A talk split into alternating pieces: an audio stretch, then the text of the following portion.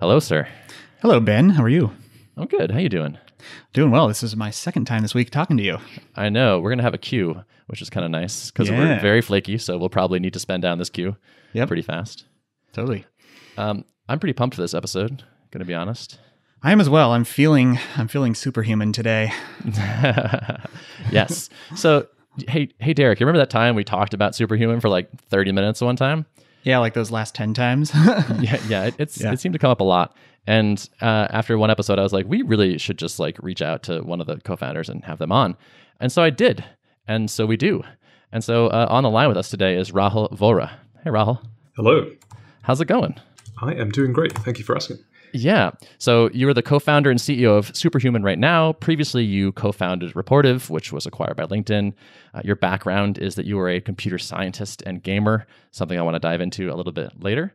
Uh, but I'm I'm very excited to have you on the podcast. I, I think we're going to spend most of the time talking about Superhuman because there's some very interesting things about the company. So I'm uh, I'm very glad to have you here. Great. Looking forward to it. Yeah, Derrick, do you want to start us off? Sure, yeah. So I just want to say actually real quick before I dive into a question, I am a superhuman user and lover of the product. So congrats on the product you built. It's a beautiful experience. Thank you very much. It literally makes our days to hear folks say that. So thank you. Good. Awesome. There's one thing that's pretty unique that stands out about Superhuman today, and it's the fact that it's still invite only after a number of years that you guys have been live. So I'm just kind of curious to hear like what's the rationale behind that choice and how's that working out? This is a pretty interesting question because most people fairly incorrectly assume the reason we are invite only is, for example, to increase demand. But that was actually not at all part of the motivation, and it doesn't factor into why we do it today. And I would come at it the other way. So, most companies, especially productivity companies, make the cardinal sin of making a thing and then just throwing it over the wall and seeing what happens. And the thing is, if you do that, you get two very fundamental problems. Number one, you don't get to pick your users, and that has its own consequences. And number two, you can't responsibly work on their feedback.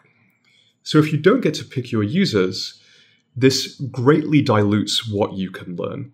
If you're starting a tool, uh, building an app, you probably have some thesis around who the best users would be. But if you just get the usual tens of thousands of people that might join from a generic launch, you've probably got a whole bunch of everybody. And that is slowing down your learning. Uh, the other consequence of not picking your users is that it dampens your virality and your NPS. Let's say that of 10,000 people that join in a traditional launch, only 500 of them are actually the type of person you really wanted. Your upper bound for your net promoters is 500 out of 10,000, which is really, really tiny. So that's what happens when you don't pick your users. Now, the other side of this equation, in, in a sense, this is actually almost even worse, is you cannot responsibly work on their feedback. And this is a thing that hits productivity companies particularly hard because the surface area of what we have to build is just so huge. I mean, if, if you guys could imagine what we've gone through in building uh, an email experience that's not only as good as Gmail, but in fact better, such that people not only use it, but they love it. It's many, many, many years of effort. Now imagine that for tasks or for calendaring or for anything else.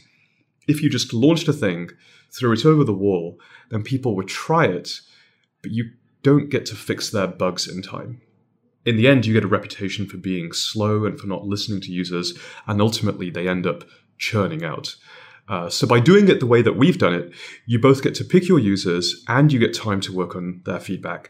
And by picking the users, you get more relevant feedback, you learn faster, you increase NPS, you get more authentic, genuine virality with the community that matters most to you. And by working on the feedback really fast, you get a reputation for listening really closely and also maximizing retention. And most importantly, that creates a sustainable word of mouth growth engine. And if you look at the heart, of any successful growth story, the core driver is always word of mouth. Is it fair to say that it's sort of one of your concerns that if you let anyone use the product, they would just not love it enough to go rave about it? Absolutely. And the main reason for that is they were probably not in the target market of what the product is for. You know, they might not be a high volume email sender. We've really designed the product for people for whom email is work and work is email. And that value proposition of getting through your inbox twice as fast and seeing inbox zero sustainably uh, is is meaningful, if not even life changing. It's an interesting contrarian position where this sounds very logical. Why is why aren't more people not doing this? Uh, well, my cynical answer is that most people don't think through deliberately all of the things that a startup must do.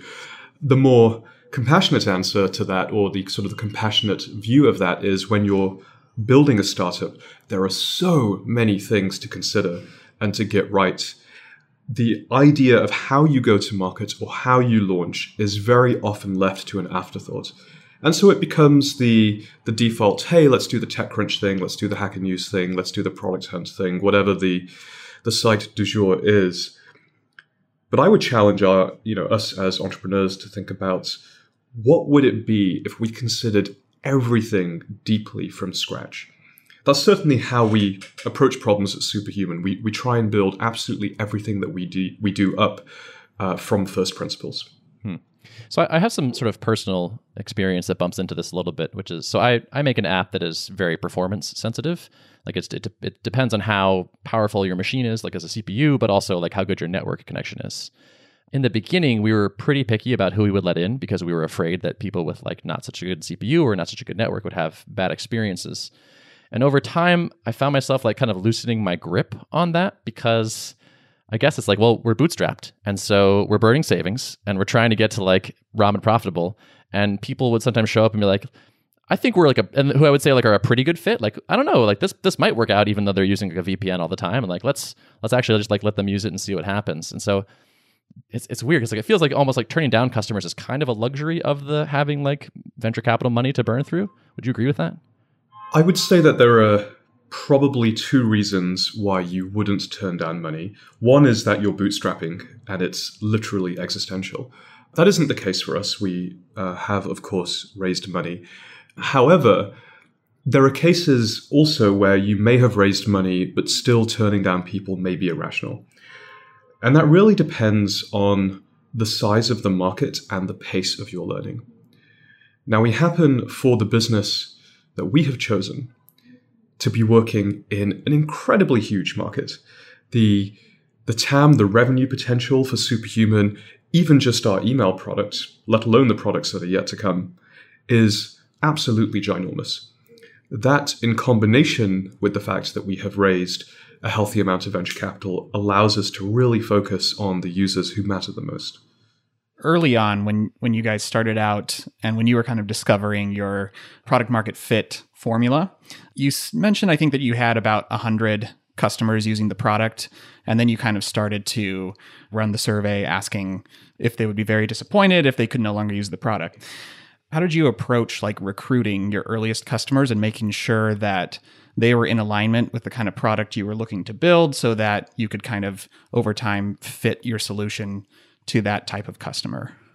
I am casting my mind back to that time. It was 2016 for the most part and early 2017.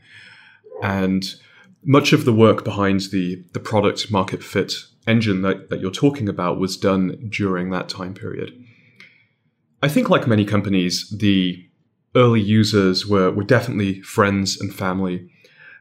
We happen to be the kind of company where our investor base also turned out to be a perfect example of our target market. And we have a very contrarian way of raising money as well uh, that I haven't spoken much about, but we have many, probably north of 100 or 150 investors in the company at this point. Many of those early customers were actually angel investors in the company. But I made it as real as possible. No one got the product for free. Even investors had to pay. Even our biggest investors had to pay it. I wanted it to be a, a real, meaningful simulation of what it would mean to buy our products. So that's how we recruited those first hundred users. But of course, what happened is, and this this happens if you have a thing that's worth sharing, is that those people quickly told their friends.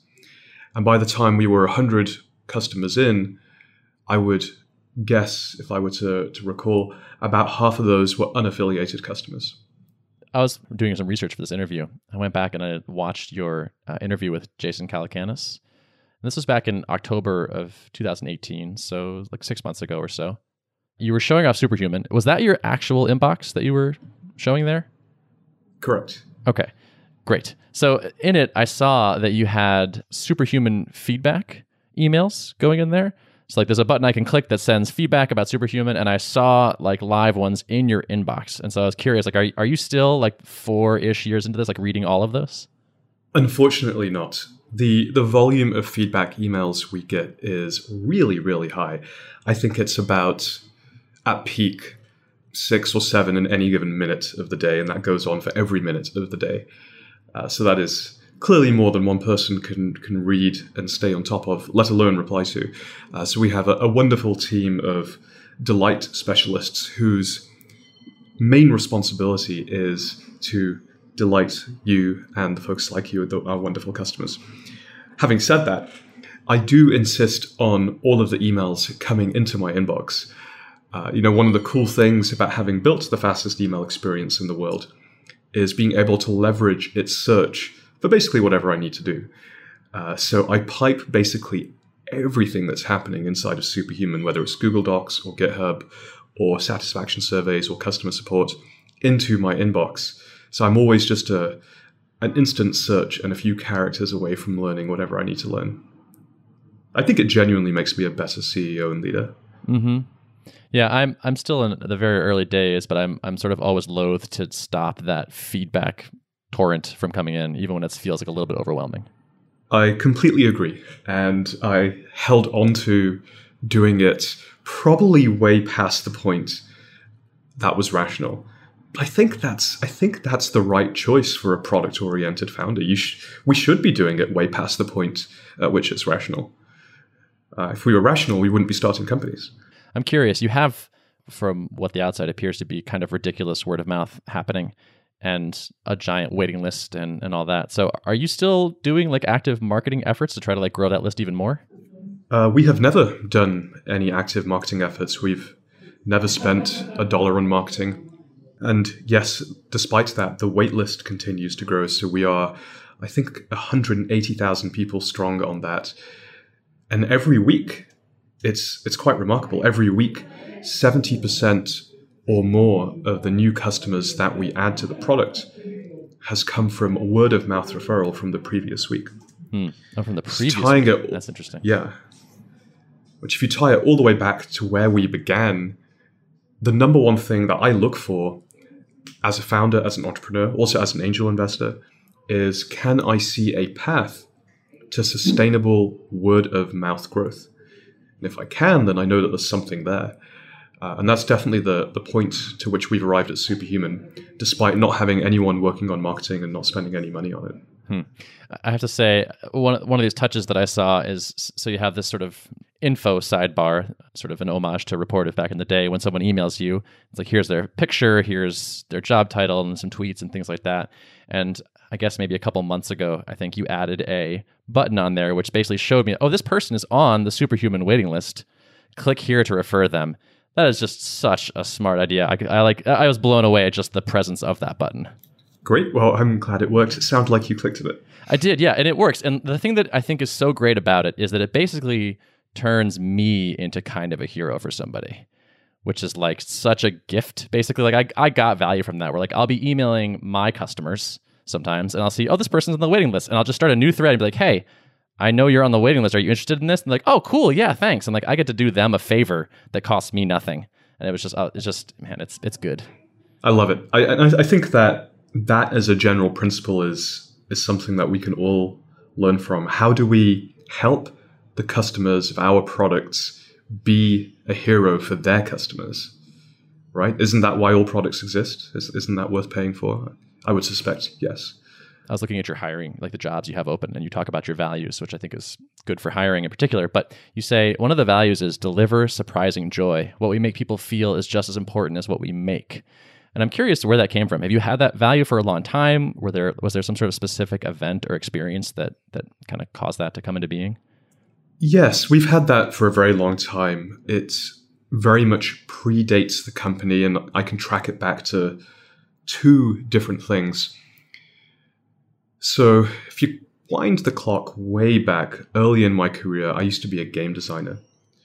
And game design is utterly fascinating to me. Uh, it's built into everything that we do. I'm still a, a hardcore video gamer and I find it fascinating. And the cool thing about game design is you don't really orient around what users want or what users need, but you orient around how they feel. How can you design for a certain emotional state? And that's not something that most product managers really have much experience with. Uh, it's much more in the traditional design wheelhouse. But if you go into the game design industry, that's literally all that we did there. And I think that that is a very different way to building software products. And it's how we do it here. We don't, if you were to read one of our product specs, worry too much about what you want or what you need, but we are designing for how you feel. Now, in the literature of game design, especially if you get fairly academic, they have various definitions. Like, what is delight? What is disgust? Can we actually break these down atomically? Uh, and delight, by most people's definition, turns out to be pleasant surprise. And disgust is interesting. It's the antonym, it's unpleasant surprise. And I think it's really interesting how you can take this singular concept of surprise, put it on a spectrum, and on the one end you have delight, which is the thing that we try to engineer for all the time, create delight. And on the other hand, you have disgust. And by breaking it down as pleasant surprise, you can actually start to use that as a North Star. So when you're reading a product spec, you can literally be asking yourself, where are the moments of pleasant surprise? Can, can we identify them? Can we engineer more of them in? can we build an entire company culture around this notion of pleasant surprise? And I think you can. Uh, so when I was out fundraising for the company recently, about 10 slides into my deck, I would actually stop. And I would say to the VCs, uh, I would show them a slide, and the, uh, the title of the slide was We Are the Joy Company. We have figured out a sustainable and scalable way to deliver joy. That is what we do. And I'd say at this point, you're either on the bus or you're off the bus. You either think this is fantastic and you want to lean in, or you think this is absurd and you have no idea what I'm talking about. And about 50% of the folks that I pitched had no idea what it meant to be the Joy Company. So I also found it was an incredible filter for investors as well. Makes sense. You're, you're filtering your users, you're filtering your, uh, your investors as well. Yes. I'm imagining applying this to the work I'm doing right now, building a product. And one thing I, I think is tricky to balance is I often want to ship things very quickly because I want to learn from the response from people. Like I have an idea for a new thing that I think people will like. I want to get it out the door fast. And so it's like, okay, the easy version of this is a week and it will look like this. And people will like it somewhat, but I suspect they're going to want these three other things related to it, or they're going to be not happy about this particular aspect of it. Uh, that might take several other weeks to to implement do you still feel like you're shipping things and hoping to learn and iterate on those things? Because it feels a little bit like the features that you're putting out feel fairly fully baked now. Like I don't get a sense that I'm on like a beta channel and like you're just kind of testing things. How do you balance the like learning from shipping versus the clearly like high quality bar that you have? And you are right. For the vast majority of what we ship, it's gone through many rounds of internal iteration, multiple product reviews, a bake period in house, and more. Well, it sounds like you already know the three pieces of feedback you're going to get. You already know the most likely missing thing. How often are you wrong? Not not often. often enough that it feels like it's probably worth the shipping the fast version. Because often I'll just predict like, oh, people are going to really dislike this part of it, and then crickets. People don't. They're they're happy with what we have. Oh, that's fascinating. So we found at Superhuman that we are more often than not right. We're about 90% right on being able to predict how people will feel about something. In the cases where we are building something that has never been tried before, you know, something like split inboxes uh, is a feature that no other email client has, and it's much more early in its life cycle. That's a bit different. In that scenario, we will ship a very early thing because we also don't have the answers. But for the most part, because email is such a well trodden area, we think we do know how people will feel about most things. I imagine you experience surprises earlier in the process then, like when if you roll it out internally and say, oh, like now that I actually use this, I wish XYZ. Yes, we, and again, I, I have an advantage here of being a perfect example of our target market. We can key off our own intuitions with fairly high accuracy for the most part. Are there questions that you uh, wish people asked you in an interview that people tend to not? No, not really. I, I think I get asked a very wide set of questions. Everyone has managed to ask me a question that I have not previously answered. So that is the that's the litmus test for an interview. All right. So I want to ask you about a, a quote from I think this was a post on LinkedIn that you did, or maybe Medium. But anyway, the, the quote is The best founders I know are unstoppable forces of nature. They leave debris and destruction in their wake. Does that describe you? And if so, what is in your wake currently? uh, I think those who know me would say it's a reasonably apt description. What is in my wake currently? Uh, I'd rather not say. Okay. Fair enough. Uh, but yes, uh, I, I often move that way. Mm-hmm. Okay. Do you miss writing code? I assume you're not writing code these days. I'm not writing code these days. Uh, I do miss writing code. I very occasionally write CSS because I'm so, so particular with how things should look and feel. And oftentimes, the easiest way to get it absolutely precisely correct is just to jump in, write it, and then and then show the team what you meant.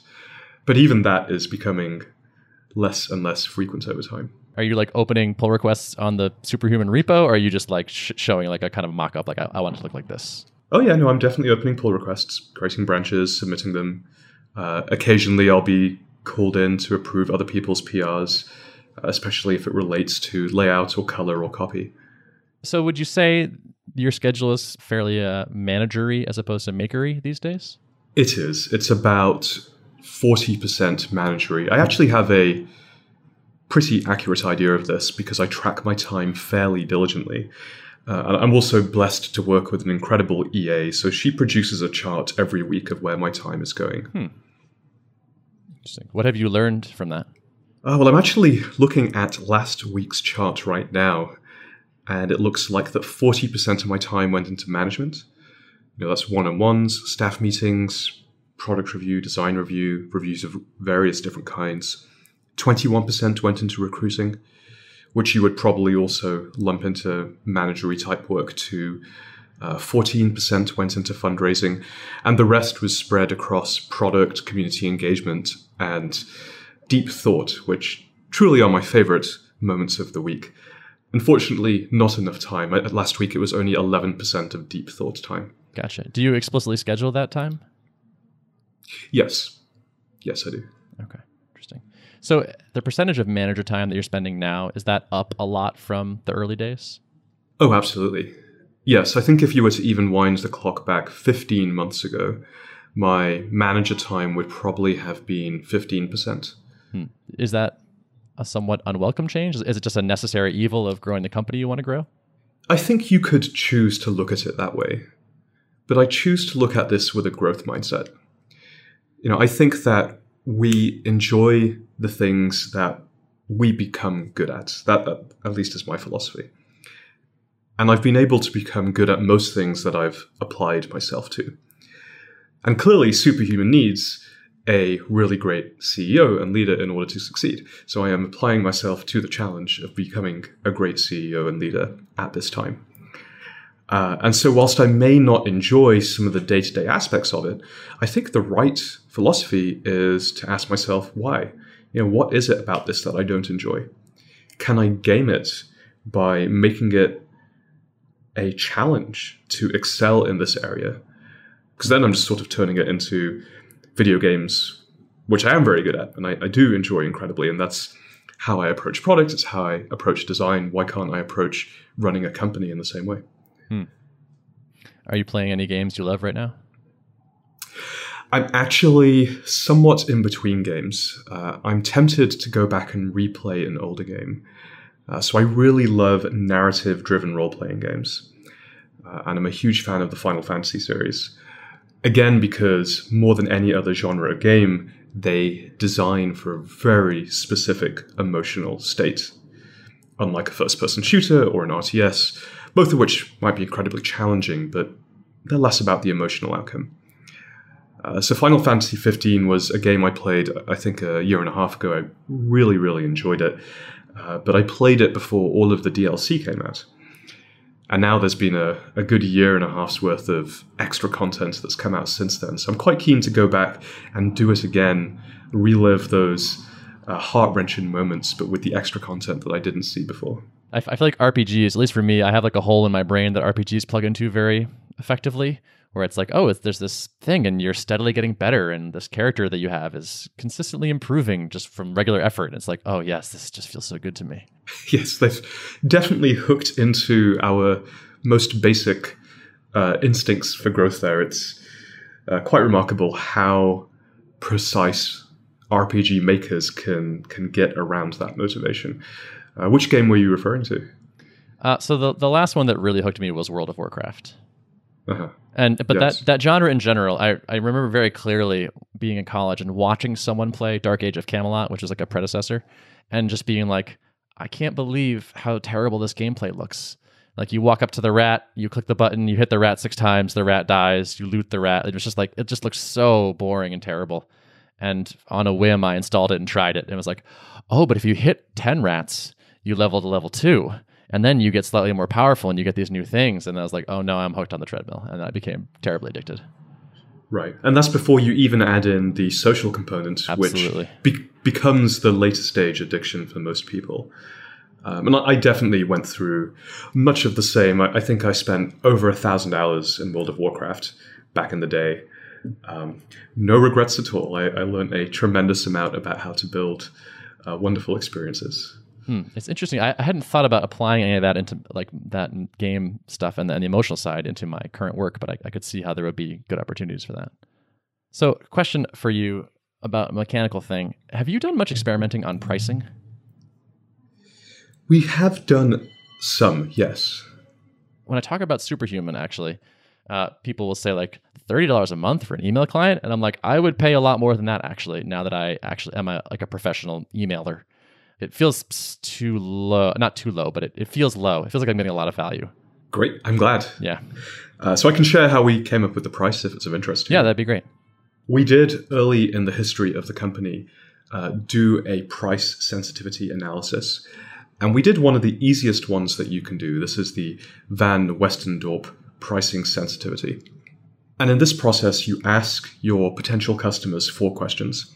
You say, at what price point would Superhuman be so expensive that you would not buy it at all? At what price point would Superhuman be so cheap that you'd be worried about its quality such that you would also not buy it?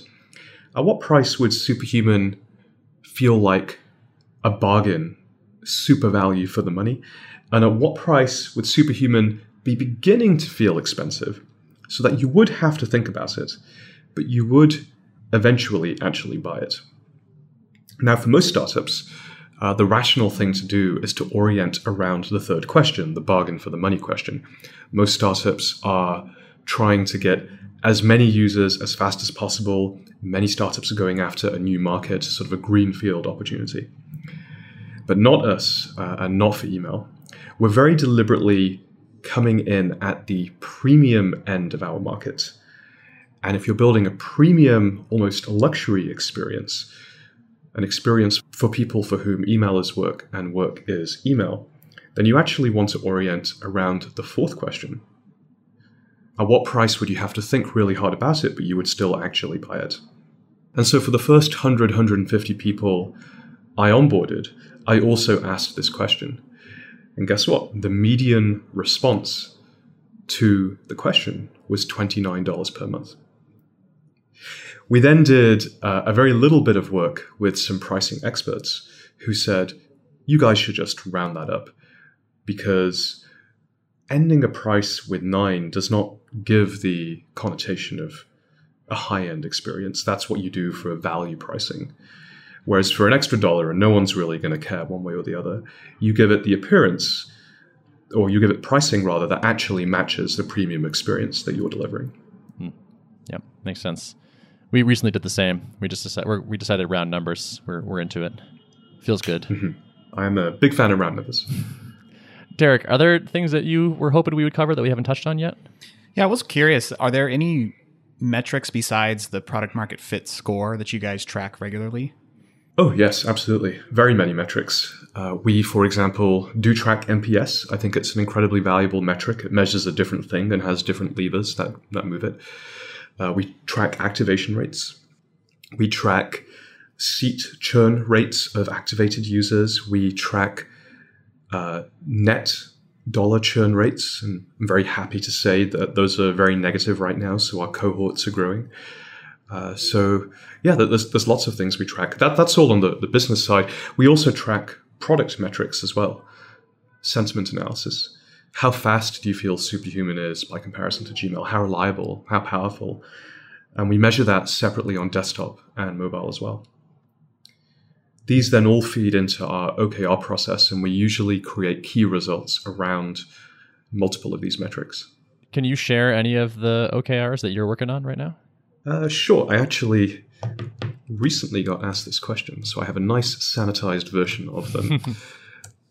so, our objective for this quarter has been to refine the entire superhuman experience to exhibit remarkable levels of quality, really keying off that third cultural value that we have. That's the objective.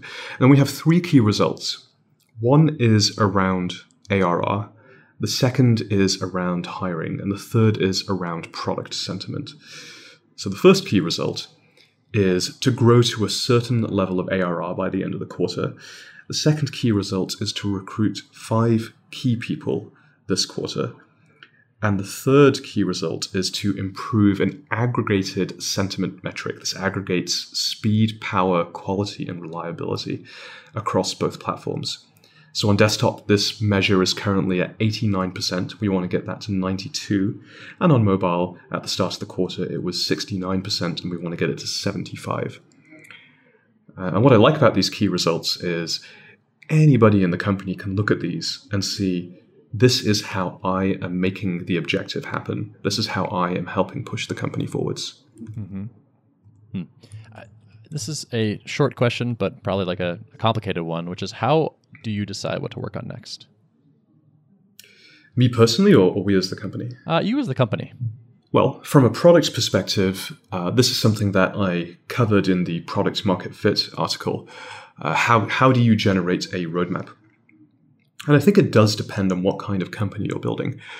Uh, you know, if you have a runaway network effect, if you're an eBay or a Skype or a Facebook or a social network of that nature, then growth before all else is usually the right thing to do. But if you are, as I suspect, most of your audience will be thinking of or building, like Superhuman, a SaaS company where it's about individual utility and making individual people brilliant at what they do, I really do think you need more of a balance. And the way that we balance that is every quarter we reset the roadmap and we fill it with 50% doubling down on doing more of what people love. And in our case, that's more speed, it's more aesthetics, it's more keyboard shortcut, it's more things that keep you in flow and moving quickly. And 50% systematically building the small things that are holding people back. Now, in any given quarter, you might nudge it one way or the other. We've certainly had quarters where we were actually closer to 70 30, one way or the other, depending on how things were going in the business at the time. But I think that's a very healthy starting point. And here's the quick reason why you would want a combination of both. Uh, and you can run the thought experiment of what would happen if you went 100% one way or the other. If you were 100% just doubling down on what people love, then you never really expand the set of people who could love your product. And in the terminology of the product market fit engine, you never increase the very disappointed score, the product market fit score, if you're only doubling down on building more of that stuff. So clearly, you shouldn't only do that. If you only build the systematic objection overcomers to get more people to fall in love with your product, then assuming you have something, your competition will shortly overtake you because they'll be doubling down on the things that people already love about your product and they'll be doubling down on those things faster than you are. In this hypothetical scenario, you're not doubling down on them at all. And so you do actually need this balance to both maintain the lead you have over the market as well as continuously grow the size of the market that is applicable to you. You think a time will come where you guys lift the invite only requirement? And if so, like how will you know when the right time is to do that? I don't want to say never, but maybe it will be never. It's certainly been remarkably effective. I can imagine us running the process that we're running now well and towards the end of next year. And then beyond that, we'll just have to see. Uh, I think one of the fun parts about being an entrepreneur and being a founder is how these variables are constantly shifting and how we constantly have to adapt. I touched earlier on how picky I want to be with bringing new customers into my product. And we've actually hit that ramen profitability point where we're not going to fold, probably. I feel like the existential risk is gone. And we also are not venture backed, we're bootstrapped. So we, we're self funded. So we don't have to grow any faster than we want to. And we debate internally a fair amount around like when should we so we we currently are invite only and it's like when should we put up the pricing page and like tell everyone what it costs and give them a buy button and there's part of me that wants to have that answer be like kind of yours which is like maybe never or at least not right now the advantage is the filtering all the things you touched on before like we can make sure that the people that are joining are good fits for us and are going to have a great experience I don't know. There's, there's another part of me which is like, let's just let's let it go out into the world and let's let a lot of people touch it and see it, and maybe there will be this kind of large growth that happens when we stop constraining it. That will be exciting and fun or interesting or something. Do you have any thoughts to share on that, or ways to think about that? Help me make that decision. Sure. Well, first of all, congratulations. That's amazing. Thanks. Always a huge, huge milestone. Uh, secondly, there was an assumption baked into something you said, uh, which I do want to unpick a little bit because I don't think it's true this idea that when you're venture backed, you have to grow faster than you want to. Uh, we've never done that. And the way that we think about growth is we, for a long time now, have picked a weekly growth rate that we know we want to hit. This was modeled after the advice that Paul Graham gives in his essay, Startup Equals Growth. And we just do what it, whatever it takes to hit the growth rate that we said we wanted to do. And that ties into how I would see your situation, obviously knowing very little of the details other than what you just shared, I would anticipate staying invite only for the foreseeable future, perhaps even forever, but with the caveat that you commit to a certain weekly growth rate. And I don't know what your absolute numbers are. It might be 5%, that's right, or it might be 2% or 1% a week, that's right. But then I would just do whatever it takes to actually hit that weekly growth rate. Why? So this is where you sort of get into the philosophical. And Paul Graham's answer as to why was written in the headline of his article, which is Startup Equals Growth. For him, and also for me, I subscribe to this philosophy. One of the points of a startup is to be an incredibly fast growing thing. In fact, if you have a thing that's not growing incredibly quickly, by his philosophy, it would be a misnomer to call it a startup. But obviously, there are many different ways of, of slicing this pie and uh, observing reality. So I think it's equally as valid to say, uh, I don't want to grow this thing at a certain percentage point every week, but I still want to call it a startup.